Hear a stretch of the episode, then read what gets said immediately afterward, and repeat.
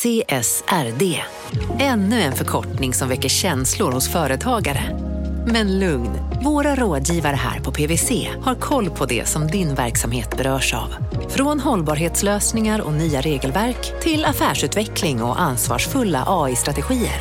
Välkommen till PWC. Välkommen till Momang, ett nytt smidigare kasino från Svenska Spel, Sport och Casino där du enkelt kan spela hur lite du vill. Idag har vi en stjärna från spelet Starburst här som ska berätta hur smidigt det är. Jaha, så smidigt alltså. Momang, för dig över 18 år. Stödlinjen.se. Nej. Dåliga vibrationer är att gå utan byxor till jobbet. Bra vibrationer är när du inser att mobilen är i bröstfickan. Få bra vibrationer med Vimla. Mobiloperatören med Sveriges nöjdaste kunder enligt SKI.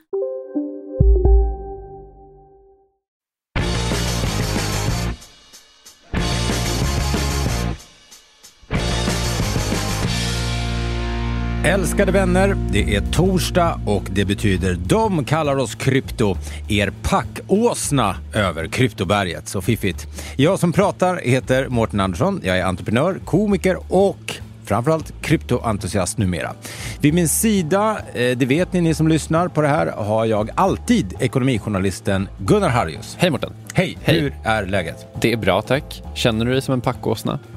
Nej, alltså, bilden av en packåsna är väl mer att den har eh, extremt mycket på sitt, sitt ok och sin rygg och uh, kämpar sig långsamt framåt. Just det. Jag känner mig stark, jag känner mig pigg, jag är på tårna så att uh, packåsna just idag var inte rätt metafor. Ja, men kanske är det så att det är det man behöver vara om man ska liksom kunna bära eh, all den här packningen över, jag tänker Himalaya liksom. Ja, men också för att krypto är ju enormt stort. Alltså det var någon som pratade om så här, ja men om man lägger tio år så, så kan man det. Man bara, ja, om du lägger tio år på bara bitcoin eller ethereum så kommer du kunna en bråkdel. Just det. Det är så mycket nya projekt som lanseras hela tiden och eh, ja, i det avseendet så får man väl absolut se sig som en packåsna. Men en Ja. glad packåsna. Ja, men vad härligt. Så stark och trygg och eh, redo att liksom lägga nya kunskaper på, på din rygg. Ja, eh, för det är det vi vill med den här podden framför allt. Det ska vara en podd för alla, även om du har hållit på lite längre med krypto eller om du är helt ny ska du inte känna dig främmande utan varmt välkommen in i kryptovärmen. Och eh, idag då, nytt avsnitt, det är torsdag, det är då de kallar oss krypto släpps. Just det, och jag tänker det här just med att man inte ska känna sig så rädd. Det är ju lite det som det här avsnittet eh, eh ska vara. För vi har ju eh, som gäst idag något så fint som, får man säga, nybörjare inom krypto. Jag tror att han faktiskt skulle nog kanske, även om han har varit med nu kanske ett halvår, att han skulle se sig som en nybörjare. Jag menar, jag, alltså, skulle jag säga att jag är nybörjare nu? Ja, nu är jag nog ändå förbi den, Ja. men inte så långt ifrån. Men han, men han är det. Vet, vi, vi sa lite grann att han är en man av folket. så om det sitter folk och tänker så här, man kan inte ställa den där frågan, han kunde inte bry sig mindre. Han kommer säkert ställa frågor och framförallt så tror jag att vi kommer försöka få honom då att berätta om vilka smällar han har gått på och vad han har lärt sig i, i, i sina första månader av krypto och, och dela det med er så kanske ni kan undvika att göra samma saker. Och sen, eh, det som jag är mest nyfiken på, eh, hur känns det egentligen när Mårten Andersson tjatar ihjäl en om att man ska börja med krypto? Just det, för han är med i, en av de kryptogrupper jag ingår i och eh, jag gästade hans podcast Ja. och det var så det började. Men innan vi bjuder in och säger hej till honom så vill vi bara, eh, som vi alltid gör nu sedan en tid tillbaka, det är att eh, säga vad bitcoinpriset står i just nu. Ja, Har du någon gissning? eh, den, eh, ja, för en gång skulle jag ha det, för att jag kollade typ nyss. Eh, 46 000... Ja, 46 038 dollar står den i. Och eh, vi såg ju någon slags helt sjuk eh, pump and dump-upplägg eh, bara för eh, igår, tror jag det var faktiskt. Eh, där bitcoin stack upp på bara några minuter eh, 2-3 tusen dollar för att sen falla lika snabbt ner. Och det handlade ju då om att det var ett falskt rykte, en falsk eh, pressrelease som gick ut om att Walmart, det gigantiska varuhuset i USA, skulle ha gjort ett samarbete med Litecoin. Det. Och det var ännu, eh, kurvan var ju ännu eh, högre och brantare för, för just Litecoin då. Eh, jag tror att det var det som var det. Sen kan det ha varit liksom manipulation och bla bla, men jag tror inte det. Nej, men det var, det var ju otroligt märkligt hela den här grejen. Säga, Walmart är liksom världens trettonde största företag, så det är liksom ingenting man skämtar bort. Det, det, det skulle vara typ det största, som- det är stör, på ett sätt större än att ett land antar krypto, eh, Mm. skulle det vara. Eh, och ehm, det som hände var ju liksom att eh, de skickade ut den här pressreleasen och sen så eh, twittrade från ett officiellt liksom, verifierat Litecoin-konto att det här hade hänt och då stack det ju upp så det bara sjöng om det. Och vet du, jag tror faktiskt till och med att Reuters var ute. Japp. Ja, eh, och då känner man ju att då det, finns det fog för, för att det här stämmer. Men det gjorde det inte. Det stämde inte alls. Nej, och de gick ut och dementerade och det bara alltså den, den toppen, man trodde man sett alla toppar och dalar på, liksom, på, på eh, de här graferna, men det var det ser helt sinnessjukt ut. Det är liksom 20 minuter som den liksom typ dubblerar och sen halverar. Ja, det gick så fort. Charlie Lee is the creator of Litecoin, which is an alternative, a challenger to Bitcoin. He joins us from Mountain View, California. Charlie? Um, well, what happened was this morning I woke up and found out that Walmart is accepting Litecoin. And I was like, wow, that's awesome. And it turned out to be fake. The thing is with Litecoin, the decentralized cryptocurrency, anyone can really start supporting it and accepting it without um, talking to me or without going through the Litecoin Foundation. So what happened was this news got um, released by Global Newswire and Reuters and one of our social media guys saw it and thought actually thought it was true because um, because it was re- uh, reported by Reuters, and he retweeted it, and then 15 minutes later he immediately saw that it was a fake news, so he deleted that tweet. Jag la till och med på min Twitter faktiskt en sån här, eh, eh men inte kryptovolatilt, bara när tycker du av den ultimata eh, be beskrivningen av det. Okej, okay, vi eh, närmast eh, innan vi drar igång ska göra det här.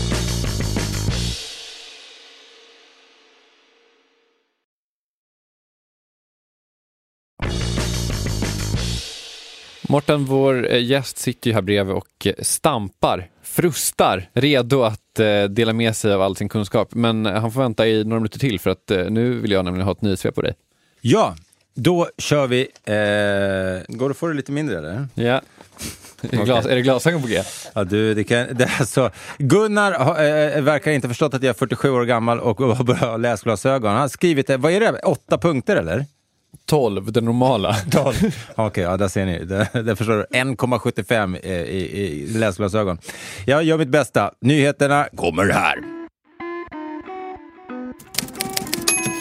I söndags så var det dagen D för ethereum-utmanaren Cardano. Då gick nämligen nätverkets stora uppdatering Alonso live. Uppdateringen innebär att smarta kontrakt nu äntligen kommer att gå att skapa på Cardanos blockkedja. Lanseringen flöt på utan större problem trots eh, lite problem med deras testnet. Men kritiker menade att blockkedjans funktionalitet fortfarande är alldeles för begränsad.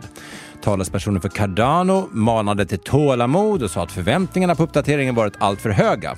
Coinen, Cardano, eller ADA som den kallas för i förkortning, drabbades av en klassisk Sell the News-dipp efter lanseringen och tappade hela 15% i värde redan på måndagen. Skämtvalutan Dogecoin nådde en oväntad topp under måndagen. Coinen, som har haft en rejält nedåtgående trend de senaste månaderna, steg plötsligt med 10% på ett par timmar. Anledningen tros vara att Tesla-grundaren Elon Musk har köpt en hund. Musk twittrade ut en bild på sitt nya husdjur som visade sig vara en Shiba Inu, samma hundras som Dogecoin har som symbol. Musk har tidigare uttalat sig positivt om Dogecoin och hundköpet togs som en försäkran på att miljardären fortfarande tror på valutan. Eh, tilläggas eh, kan väl också där att eh, Flocke, eh, som hunden heter, jag tror den är döpt efter eh, Gustav Skarsgårds karaktär i Vikings. Den valutan steg med 1400 procent på den bilden. Det är, det är för dumt för att vara sant.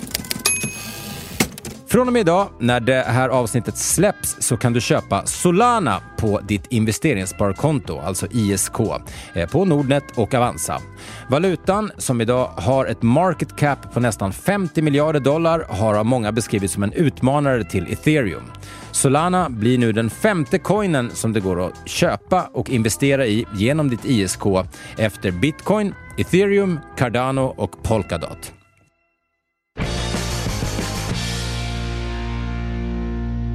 Jag känner väl att eh, vi har hållit vår gäst på halster till länge kanske. Ja, det tycker jag också. Ja. Eh, kan inte du presentera gästen idag? Det känns trevligt. Jag är trött på att höra min egen röst och behöver ja. vila. Nej men absolut, då, eh, då hugger jag i och säger eh, att han är skäggmodellen, influencern med 120 000 följare på Instagram, poddaren, MMA-fightern, kläddesignern, oljeplattformsarbetaren och småbarnspappan som på kort tid blivit väldigt engagerad i krypto. Vi säger varmt välkommen till Daki Savic. Oh, Dobrodošli! Dobrodošli. Tack så mycket grabbar. Fan vad kul att ha dig här. Ja, det känns väldigt roligt att vara här. Det känns väldigt ovanligt för mig att vara med i en, i en seriös podd. får man säga så? Ja, det får man absolut säga. Men, men det, för din podd, är inte så, den är väl ganska seriös ändå? Det beror på hur man ser på det. Den är ju väldigt flänga hit och dit liksom. Ska vi, för dig, Om man för, så. om, man, om man inte vet vem du är och hörde just de här liksom 40 titlarna som jag sa, vem, vad, vad känner du dig mest som? Vem är du? Förstår du när folk frågar mig, men vad jobbar du med Ducky? Då är det så här, oj, okej, ja, 15 olika titlar. Men mestadels skulle jag väl säga podd, kläder, modell och eh, online coaching. Liksom. Jag tänkte Det- säga, för online coaching har väl tagit... Ja, eh, men exakt. Är ju- Att du coachar folk i... Alltså man kan säga, för de som inte ser Ducky än, ni kommer se honom kanske i avsnittsbeskrivningen eller på vår Instagram och Twitter och sådär. Just det. Så ser han ju ut som den här dvärg, rödhåriga dvärgen med skägget i Sagan om ringen, fast om han hade kunnat ta 600 kilo i bänk. Gimli. Gimli? Fast, fast lite större. Jag tror, han hette väl Gimli tror jag. Ja. Men Gimli fast, fast lite mer större än vad Och sen han är du också längre kan man säga än Ja Gimli. men det är jag. Jag är, in- jag är inte 1,10 liksom. Nej. det är för att det är väl Gimli det han är. Men, men du gör eh, personlig träning eh, online och Ja. är sjukt vältränad måste jag säga. Ja men tack. Då kan man ju undra lite så här, varför är då en eh, eh, skäggmodell slash eh, coach slash Sagan om ringen Influencer, dvärg, allt lite- möjligt. Ringen dvärg-ish. Eh, med den här podden. Och det handlar ju om att du har ju blivit ganska insyltad i det här med Ja. krypto också. Ja. Hu- hur, hur började allt det här för dig? Jag, jag pekar på människan som sitter här bredvid dig. jag pekar på Mårten. Det var faktiskt eh, eh, i ett av mina första avsnitt i min egna podd eh, eh, som hemma så hade jag Mårten som gäst. Och då var faktiskt min idé att nu ska vi prata om humor och garva och liksom och så här. Och så var det jävla mycket kryptosnack och då var jag så här, vad fan är kryptonit liksom? Vad, jag fattar inte, vad fan var det liksom?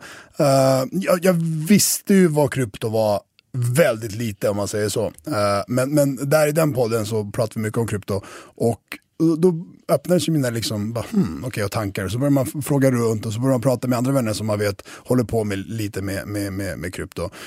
Och så väcktes det här intresset mer och mer och mer. Och så tänkte jag, men fan, testa då liksom. Men, men då, då väcks också 500 000 frågor i mitt huvud. För jag ifrågasätter allt och undrar allt och kan fråga allt. Jag är den här jobbiga anställda som, som, som ställer frågor. Jag är den här jobbiga människan som liksom undrar så mycket. Eh, Om man går tillbaka ytterligare några steg då, hur, Mm. hur, hur går man från att ha en podd med Mårten Andersson som gäst? Alltså, hur, hur Till går... att tro på honom. ja, det är ju en annan jävla fråga i och för sig. Men, men hur går man från att vara eh, oljeplattformsarbetare till att ha en podd med Mårten Andersson som gäst? Mm, oj, det var, det var en, en, en lång resa. Tror jag att det, att det var. Det var så pass länge sedan. Jag, jobbade, jag bodde i Norge i tre år. Uh, pluggade borr och brunnteknik som det heter. Och det är väl någon liten förkortad petroleum liksom, ingenjörsutbildning. Sen fick jag nog av Norge, flyttade hem, började jobba med, fan gjorde jag när jag kom hem? Jag kommer inte ens ihåg. Men det var, det var lite allt möjligt. Och eh, Instagrammet som jag har, har ju växt och växt och växt liksom i alla år. Och den började ju ta över. Så via den blev det mer och mer modellande och via den blev det ett klädmärke och via den hände det mycket, mycket mer. Liksom. Och så har vi haft en annan podd, eller jag har en annan podd, Handen på hjärtat, som vi haft i sex år. Ja. Så det är ju den också som har liksom funnits där jättelänge. Cool. Men b- berätta om dina första stapplande steg. Efter att vi hade sagt hej då till varann eh, med podden, vad, vad händer sen? Sen, det, det, jag tror att det, det första, den första och största frågan som jag haft, det var okej, v- vart, vart går jag? Vart köper jag liksom mynt, coins? Gå in på, och, och, och när jag frågar folk så får man inte liksom ett riktigt svar. Och sen vet jag inte för att det är många som är rädda för att säga liksom, gör så här, gå in där, utan det är mer så här, jag får inte ge dig något, något, något råd för då, då känner de sig kanske liksom lite så här, shit går det här åt helvete eller någonting. Så blir det känner sig. Men, men säg bara, ge mig alternativ, säg vad, säg vad som finns. Och så får ju alternativ, olika plattformar, det finns att köpa där och där och där. Okej, vad är för skillnad? En av de sakerna eh, som, som jag håller med om det där, det var bland det första som hände mig också, som jag inte fattade. Det var att jag fick för mig att det var som typ, eh, men säg att Avanza eller Nordnet eller, eller något liknande eh, utomlands, att allting skulle finnas att det Ja, finns, hela sortimentet finns. Exakt. Men så funkar det ju inte. Nej. Att det som finns på till exempel Crypto.com eller på Binance eller på eToro eller på BTCX Ja. eh, är ju helt olika. Mm. Vissa kanske har 10 coins, andra har 4000 Mm. coins. Liksom. Ja, men för ska man gå in någonstans med, hittar jag på en summa, 50 000, 500 000 liksom, då, då vill man ju veta lite grann, v- vänta vad fan, det är mycket pengar jag ska in med här någonstans, vart ska jag in med det och varför? Eh, jag kollade mycket på eToro. För jag kände att det var någon som sa att, sen såg jag det själv, att man kan följa folk som gör bra trades. Liksom. Du kan följa, det är, det är som en följare, som Facebook, du följer någon som, som håller på med det, du kan se deras portfölj helt öppet, eh, vad de har vunnit förlorat, och sen så copy-paste, mer eller mindre gör det han gör med mina pengar. Liksom. Och det tyckte jag lät som en bra idé. Eh, så att jag var mycket på eToro och funderade på att göra det. Gjorde, där kan man skapa sig en sån här fake plånbok. Så liksom du får en miljon, en miljon kronor och sen kan du göra vad du vill med dem och bara testa liksom. Uh, kolla på krypto.com, kollade på Binance visste jag inte ens, den var det inte ens någon som nämnde. Uh, Krypto.com tyckte jag var liksom, man, man går ju på det här tricket, åh vad maten ser god ut, men så smakar den inte bra liksom. Uh, och det var lite krypto, bara fan vad, vad flashig sida, blått och liksom, Det skulle finnas någon sån här äh, liknande typ, eh, inte prisjakt, men prisjakt, price runner eller, eller bäst i test. Men följde det aldrig in att kolla på någon av de svenska alternativen? Jo, sen gjorde det det. När jag, eh, jag sålde, hade eh, en lägenhet som jag sålde. Och då var en plan att göra någonting med de pengarna, det vill säga köpa någonting annat och liksom investera i en lägenhet. Och, och allt det här var i samma veva som, eh, som när krypto föll i somras. När var det? Typ juni, Juni, mars. juli, ja. ja, när det bara föll och föll och föll. Och då hade jag liksom en, en hög med pengar på kontot. Och och då hade jag redan lagt in lite pengar på, på en av de här plattformarna.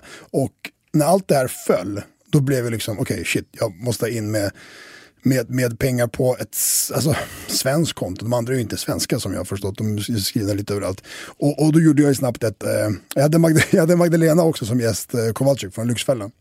Och, och där var jag så här, eh, i min uppfattning om mig själv var att jag är jättedålig med pengar och ekonomi. Och så berättade jag allting hur jag beter mig och hur jag gör. Hon bara, okej, men går du plus i slutet av året? Ja, det gör jag. Då så, fine, jättebra. Och då var det bara, nej, fan, jag vill ju höra kritik, jag vill ju bli bättre på det jag gör. Så då frågade jag, vad fan ska jag göra med pengarna? Men gå in på ISK, skatterna är bra och allt det där. Liksom. Men bra, då startade jag ett konto, krypton började falla och då var det liksom in med pengar och in med pengar. Ja, du köpte dippen. Ja, och jag köpte för allt jag hade. Alltså, det, utan att veta vad fan jag håller på med. Det- faktiskt.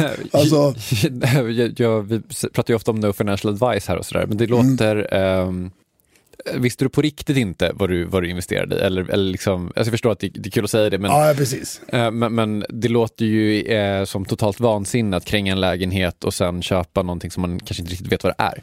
Jag visst, då, då visste jag lite mer. Då när Mårten var gäst, då visste jag absolut faktiskt jättelite. Om man Ja, säger så. Men fram till de här två månaderna eller tre eller vad det kunde ha tagit till dippen var så, så absolut. Hade jag, för att, som sagt, jag ifrågasätter mycket. Jag, jag läser, inte läser jag nog inte, men jag kollar lite på YouTube. Jag pratar med, med, med Mårten, jag pratar med vänner som håller på med det och ställer en miljard frågor. Jag har ju ringt Mårten liksom hundra gånger och bara du, vad, vad är det här? Här, världens enklaste fråga. Liksom. Vad är en ratt i en bil? Liksom. Just det. Eh, Vad, vad, alltså, vad är det för frågor nivån då? var det liksom. Vad är det för frågor? Vad är det, liksom det vanligaste du, du har frågat om? Liksom? Så vilka, är det några nitar du gått på eller sådär? Jag har ju gått på, alltså matematik är inte min, min, min starka sida långt ifrån. Och då är det, då är det jag, jag har väldigt lätt för mig att göra saker och ting väldigt komplext. Komplexare än vad det är. Okej? Så om, om, till exempel, jag, jag har inte, alla snackar ju dollar hela tiden. Jag, jag, jag förstår inte varför. Jag har liksom mina i, i kronor. Jag vill liksom, okej nu har du gått plus 90 000 kronor. Fan vad schysst, 90 000 kan jag köpa det och det. Eller jag kan lägga det i proportion till någonting som jag vet vad det kostar. Dollar har jag ingen aning vad det ligger på. Hur, vad det är för. Jag måste alltid liksom, okej valuta. Och sen, liksom, Byta SEK. Ja, byta valuta, gå in i någon, någon tredje parts app för att kolla valutan för att kunna liksom förstå hur mycket jag har tjänat i kronor. För det är ju det som känns tycker jag. Och, eh, och, och då var det mycket, va, det är så enkel fråga som bara, varför har man det i dollar? För för att hela världens ekonomi är i dollar. Jo jag vet, men jag skiter i världen. Jag vill veta vad jag själv tjänar liksom. Nej, men jag tänker att jag gör det därför att bitcoinpriset oftast eh, skrivs i dollar. Ja. Och eh, samma sak med ethereum och många eh, liksom, eh, i krypto. Men, men sen är det ju så att har man ett ISK eh, i Sverige så då ser man ju klart och tydligt, för, för det är fantastisk användarvänlighet. Nu, eh, så man ser ju precis vad man har tjänat på varje enskild krypto eller aktie eller fond eller vad man nu har köpt. Men vi är bortskämda i Sverige. Vi är väldigt duktiga på internet. Eh, Medan många av de här eh, sakerna, eh, av de här sajterna vi pratar om, så, så upplever man ju att användarvänligheten och design och sånt är ibland eh, alltså katastrof. Och att det inte finns som på till exempel eToro som jag själv all, skulle aldrig sätta min fot där igen. Är det så? Ja, nej aldrig. På grund av Eh, användare? nej, men, eh, helt fruktansvärd eh, eh, kundservice och även med internationella mått mätt. Och att de slarvade bort pengar två gånger i rad och det tog Jaha. fyra månader innan jag fick tillbaka pengarna. Och, eh, eh, så, eh, ja, men utan att fördjupa mig för mycket just i Toro, men, men också att eh, det, det, det, man var tvungen att räkna ut själv med en miniräknare vad man hade tjänat. Jag bara, men hur kan ni, hur kan ni ha skapat en Vad är det första man vill veta om man investerar? Ja. Alltså helt absurt. Så, att, eh, eh, så det, det kan jag verkligen förstå, men det är väl svaret på, på det här med dollar. Men okej, du kränger din lägga. Du lyssnar på Mårten Andersson. Ja. Du köper... Det låter som du målar upp någon slags worst case scenario här. Nej, det, jag, jag, jag vet inte vad scenariot är. Jag vet inte när han, när han sålde eller om han sålde. Du gör det här, de här grejerna. Vad sa din tjej om det här? Ja, fett relevant fråga. Jag berättade ingenting för henne. eh, utan, Oh my God. ja, utan de hamnade på ett ISK-konto. Och, och, och, och liksom, nu, har, nu har vi en annan lägenhet som vi bor i, så vi har ju ett hem, så det är inga konstigheter. Eh, men eh, de pengarna som fanns, fanns finns nu på ett ISK-konto. Och, och vad handlade det om då i kronor och ören ungefär? Pengarna? Ja. Ja, men en vinst på en lägenhet med lite insats från innan. Liksom. Jag kanske la in, fan kan jag ha lagt in 600-700 Ja, har jag lagt in. ja. Eh, och sen eh, ja, spara lite och lite in där. Och sen, sen fick jag lära mig att det är alltid bra att ha en, en liksom, vad ska man säga, det som du har investerat och sen har du en, en plånbok som är aktiv du kan köpa och sälja med. Liksom. Det fattade ju inte jag utan jag gick in med allting. Nu, nu hade jag, jag hade faktiskt typ 25 000 kvar igår såg jag bara. Det finns ju, det står rätt kvar att liksom handla för. Ja. Och så bara, ja, men fan jag går in med dem och det är bättre att de går någonstans än ingenstans. Och då köpte jag ju mer bitcoin för de stålarna. Allt jag hade. För också, eh, tror jag, är superbra att du tar upp de här sakerna. För att det är så här, man glömmer ju lite grann själv ju mer man lär sig också vilka saker man stöter på. För det där var en grej som jag också lärde mig eh, efterhand. Jag menar, vi är med i samma WhatsApp-grupp du och jag. Som jag har startat en WhatsApp- WhatsApp-grupp och bjudit in lite diverse löst folk. Eh, men, eh, med sköna människor. Men där så, det var en av de så här grejerna att jag också köpte för allt. För man är så här, fear of missing out, FOMA. Och tänker att tåget går, jag måste in nu. Och så glömmer man bort att, att det kommer korrigeringar, små dippar och sen så går det uppåt igen. Ingenting går uppåt i en, en rak linje. Nej. Men att då ha just eh, pengar kvar på kontot. Nummer ett, våga ta vinst. Eh, om än inte för allt såklart, så ligga och ta lite vinster. Eh, både därför att det är bra att ta vinst, eh, för man vet aldrig vad som händer. Eh, som förra veckan när det föll 10 000 dollar, bara pang. Eh, då hade det varit rätt bra att ta lite vinst på kanske då 53 000 dollar på bitcoin när den sen föll till 42.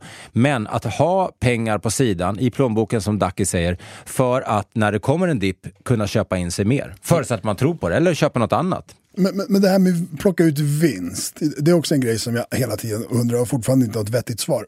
Det är liksom att, okej, du nu har, vi säger vid bitcoin, nu har du tjänat eh, 60 000 på den. Okej, ta ut 60 eller ta ut, ta ut 40 av de pengarna. Alltså desto mer pengar du har i bitcoin, desto mer den har hunnit gå upp. Alla procenten går upp mer och mer och mer är ju lite, lite så här, vet du, kaka på kaka, pengar på Ränta pengar, på ränta. ränta på ränta. Just det. Ja, eller hur? Så att om du tar ut vinsten, då blir din nästa ökning, om bitcoin går upp 5% sen så blir den i, egentligen 2%. Nej men den blir mindre, eller hur? Och där är det så här, vad, vad fan ska jag göra? Ska jag plocka ut eller ska jag inte plocka ut? Om, om man nu är en så här, jag är bitcoin for life, då låter man väl pengarna vara kvar, för då kommer du tjäna mer pengar i längden. Eller? Teorin, teorin är väl någonstans att, eller teorin, men eh, när man ska ta ut vinst är ju när man tror att eh, priset kommer falla helt enkelt. Eh, och- eller om du behöver pengarna till något annat helt enkelt. Att du inte känner att du kan ha lika mycket pengar investerade i, i, i den här liksom enskilda saken. Men att falla och du plockar ut, om, om du tror att den ska falla så plockar du ut för att För att vill- sen vill- kunna köpa mer. köpa mer. Ja. Men då måste ju den väl falla. Om du, om du, om du är 50% plus. Mhm. Då måste ju den falla under 50% för att du ska ligga på nytt plus. Så Mm. funkar min matematik. Hänger du med hur jag menar? Jag förstår vad du menar, men det stämmer inte riktigt. Eh, utan säg att du tjänat, eh, eh, säg att du tjänat eh, så här, om vi tänker att en bitcoin kostar en krona Eh, och så köper du 10 bitcoin för då eh, 10 kronor. Och så tänker vi att priset på eh, en bitcoin stiger från 1 krona till 2 kronor. Då har du då 10 bitcoin till ett värde av 20 kronor. Och så säljer du då 5 bitcoin. Så då har du då kvar 5 bitcoin till ett värde av 10 kronor och så har du kvar ytterligare då 10 kronor separat. Och så sjunker priset på bitcoin från 2 kronor till 1,50. Eh, då kan du ta de här 10 kronorna som du har sålt för och så kan du köpa bitcoin för dem. Och då, har du då, eh, då får du då 6,5 nya bitcoin för 10 kronor. Eh, så to totalt då så har du ehm, um, 11,5 bitcoin till ett värde av 20 kronor istället för 10 bitcoin till ett värde av 20 kronor som du skulle haft annars. Då. Och, och sen då så hoppas du att priset ska stiga igen.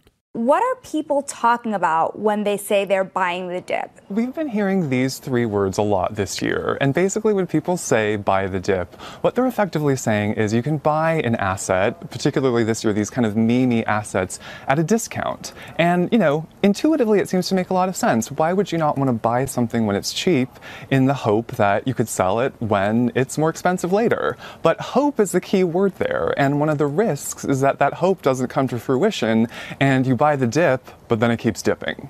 Eh, precis som Gunnar säger så, så det är egentligen ett beslut man tar därför att visst det är, är, är bra att ta vinst. Jag tänker i mitt fall i alla fall att jag skulle inte sälja så mycket. Då tar man kanske 10% för att ha eh, till en dipp. Men eh, väldigt, väldigt få människor eh, och traders, alltså vi pratar kanske 1% i världen slår hodl. Att bara hålla, hålla, hålla. Förutsatt att man tror på det på lång sikt. Så att, att hålla på att ta hem 50 000 hit eller dit och återinvestera, ja då måste du träffa en topp en tillfällig topp, säg då 53 000 och köpa på absoluta botten säger vi, eller i alla fall någorlunda nära, för att det ska vara värt traden. Ni kanske inte håller med mig, men det är i alla fall så jag ser jag det. håller verkligen med dig. Ja. Alltså, jag tycker att det är, alltså, jag tycker man får liksom räkna in så många saker i det. Dels liksom risken att förlora pengar, för det kan ju vara så att du säljer vinsten så att säga och så sticker det iväg och så faller det aldrig ner igen. Liksom. Och sen så också bara, nu tycker inte jag det är så himla kul att hålla på med såna här grejer heller, men, men bara så här typ arbetstimmar som man måste lägga in i det här. Alltså, om, om, jag, om jag skulle känna mig liksom någorlunda trygg i att hålla på med någon form av liksom veckovis trading, då skulle jag vilja lägga in 20 timmar i veckan kanske på det. Ja, men och bara precis. så här, vad är de 20 timmarna värd? Det är liksom, det kan man göra mycket annat med alltså.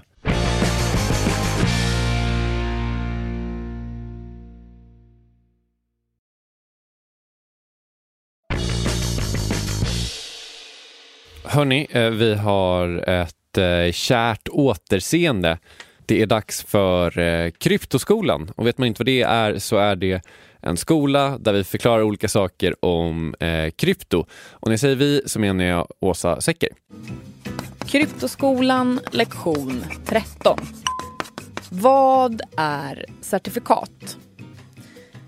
Ganska ofta, inte minst i den här podden, eh, så brukar det sägas att certifikat det är ett bra sätt att börja om man vill investera i krypto. Och vad är då ett certifikat? Jo, ett certifikat är ett värdepapper vars värde återspeglar den underliggande tillgången. Lite enklare så kan man tänka på det som att ett certifikat är eh, en aktie och bitcoin eller någon annan kryptovaluta är företaget som du köper aktier i. Det är liksom ett sätt att investera i till exempel bitcoin utan att köpa bitcoin. Men hur funkar det här egentligen då? Så här, om vi tar bitcoin som exempel.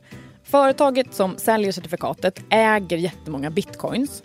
De säljer sedan ett papper där det står om värdet på våra bitcoins går upp så går värdet på det här pappret också upp. Så att om du köper ett certifikat för säg 100 kronor och värdet på bitcoin går upp från 100 till 200 kronor då är ditt papper plötsligt också värt 200 kronor. Företaget som säljer certifikatet måste ju hela tiden se till att äga bitcoins till ett värde som är minst lika stort som värdet av alla certifikat som de har sålt. Så att om de säljer ett certifikat för 100 kronor till mig och ett för 100 kronor till Gunnar, ja då måste de ju se till att ha bitcoin till ett värde av minst 200 kronor. Och varför gör de det här då? Jo, för att i utbyte mot att de erbjuder den här tjänsten så tar företaget som säljer certifikaten en liten avgift. Å andra sidan så betalar du också mindre skatt om du köper krypto på det här sättet. Det här är också en grej som, som känns som att det är bland, bland liksom, vad ska man säga, kryptofolk. Det är att Många är i det här i, i, i, som alltså en investering. De tänker på det som en investering in the long run. De, när alla bitcoins tar slut så kommer de fortfarande behålla i bitcoins. Jag tror att det kommer aldrig bli att man går och köper en pizza för en bitcoin som det var liksom, när bitcoin var helt nytt. När folk gick och köpte en. Liksom. Uh, det känns som att, det, nu är visst El Salvador har de börjat ta emot men, men jag tror att det blir en, det är en lång tid kvar innan de verkligen börjar köpa och sälja liksom, gröns, köpa en påse bananer liksom, med, med bitcoin. Uh, men det, det, känns som många är i det här för att som en investering och inte för att in med det, fan jag tjänade 300 000, ut med dem och köp mig en bil, lägenhet, eh, någonting som jag kan använda för. Det känns som att många som är i det här är i det här liksom. Och där tror jag att många, många men jag tror att många nya går in för att göra snabba pengar. Mm.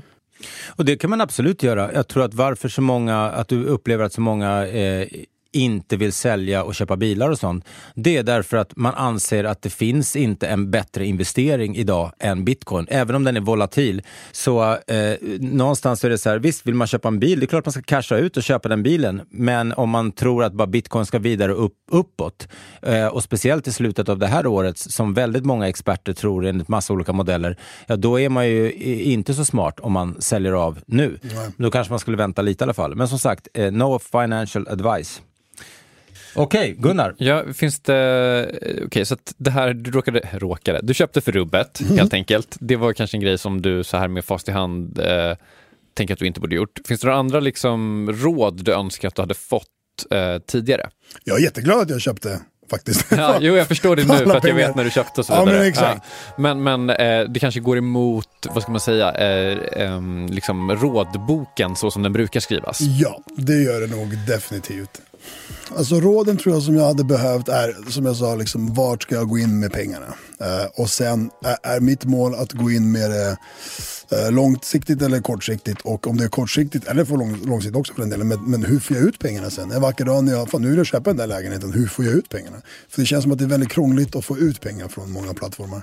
Och det önskar man då att man visste innan man gick in med pengar. Mm. Till exempel. Uh, för det är ju inte kul när man står där och bara, fan shit, det är en lägenhet där, bud in, jag behöver pengarna om två dagar. Och så bara, nej men det är inte så lätt att ta ut pengarna. Uh. Och där har vi också en anledning till till exempel en sån som BTCX som opererar i Sverige där man då kan köpa riktiga coin som det är det man är ute för uh, efter eh, istället för ISK till exempel då. Och då är man ju i sitt eget land. Så jag Precis. utgår från att det är betydligt enklare att få tillbaka sina pengar in på sitt konto, bankkonto eh, från BTCX än vad det är från Bitrex. Från Bitrex Maniacs. Ja, men eh, och samma sak med ISK då, är, ju, eh, det är ju mm. i princip så är det ju det ett konto på en svensk bank. Så att, ja. Eh, då har du pengarna på en svensk bank redan. Eller ja, du har inte pengarna men du, du kan realisera dem till pengar. Och, och därför jag valde att gå in på, på liksom det med, mm. med majoriteten av pengarna. För att jag, jag förstod att okay, men det här det är en svensk bank. Mm. Liksom. Det är bara att föra över när, när det väl är dags. Uh, men det här med certifikat, bara snabbt, och slash ha en coin. Varför vill man ha en coin? Eller till exempel varför det är också en fråga som jag haft så länge.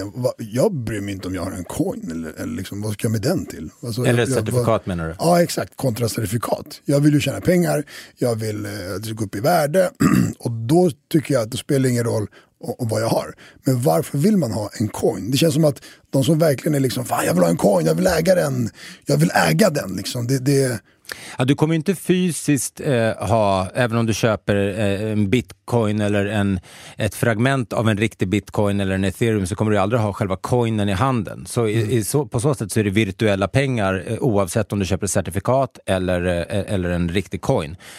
Stora skillnaden är bland annat, och det pratade faktiskt Christian Ander om, som var den som startade upp BTCX. Eh, han sa ju det att vem vet vad som händer med Avanza eller Nordnet eller traditionella banker om 50 år? Kommer de finnas kvar? Av de här certifikaten som är utfärdade av eh, Coinshares och Valor, det kanske finns andra, men de två i alla fall de största.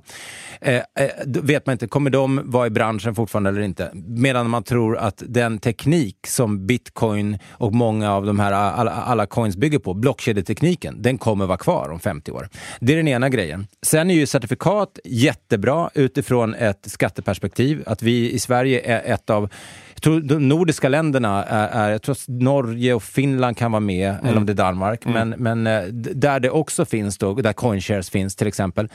Eh, och då har man en minimalskatt. Alltså vi pratar 1,5 procent tror jag det är på, i schablonskatt eh, på hela portföljens värde kontra då 30 procent i skatt på coinsen. Så det, det är egentligen vad man det är väl, man, summeringen är väl, man kan eh, i teorin om man vill vara väldigt aktiv så kan man göra fler saker med en coin och eh, beroende lite på vad ens definition av säkerhet är så kan man anse att det är säkrare att ha faktiska coins. Men eh, det är väl um, känslan, om man får vara lite sån, är väl typ så här om hela banksystemet är på väg att gå omkull så kommer inte det hända liksom, på natt. En sammanfattning av sammanfattningen blir väl kanske då do your own research. Eh, ni får kolla er fram, eh, du också Ducky, och se vad som passar en själv bäst. För det finns verkligen inget så här, gör si eller gör så. Nej, det gör inte det. Är det någonting eh, du vill eh, pusha för? F uh, Ja, om man vill lyssna på avsnittet med mig och Mårten till exempel i, i Känn dig som hemmapodden så kan man göra det. Och jag, har inte lyssnat, men jag, jag, vill lyssna på den igen. Jag kommer nog göra det i bilen för jag, jag vill lyssna på vad fan jag säger angående krypto. För jag tror att jag var så färsk då och kunde ställa ännu dummare frågor. Jag tror att jag var ganska färsk också, om jag ska vara helt ärlig. Det är en liten back to the future i den. Uh, och uh, nej, men gå in där och kolla. Följ mig på Instagram, Dakisavic och tjudalife.com. Och, ja, det finns massa. Ja, cool. Eh, oss kan ni också följa, till exempel på Twitter, det heter vi DKO Krypto. På Instagram heter vi, heter vi eh, De, De kallar, kallar oss krypto. krypto. Just det. Eh, och det heter vi även på Facebook och det finns lite avsnitt upplagda på YouTube, även om vi har pausat där tills vidare. Ja. Um, och vill ni följa mig heter jag Martin Andersson på Twitter. Det är där jag skriver om krypto. Och uh, i övrigt så uh, finns vi för er som vill varje torsdag eh, där eh, poddar finns. Just det. Nu väntar en taxi på dig Mårten. Ja, nu ska jag till gymmet. Puss och kram! Hej då! Hej.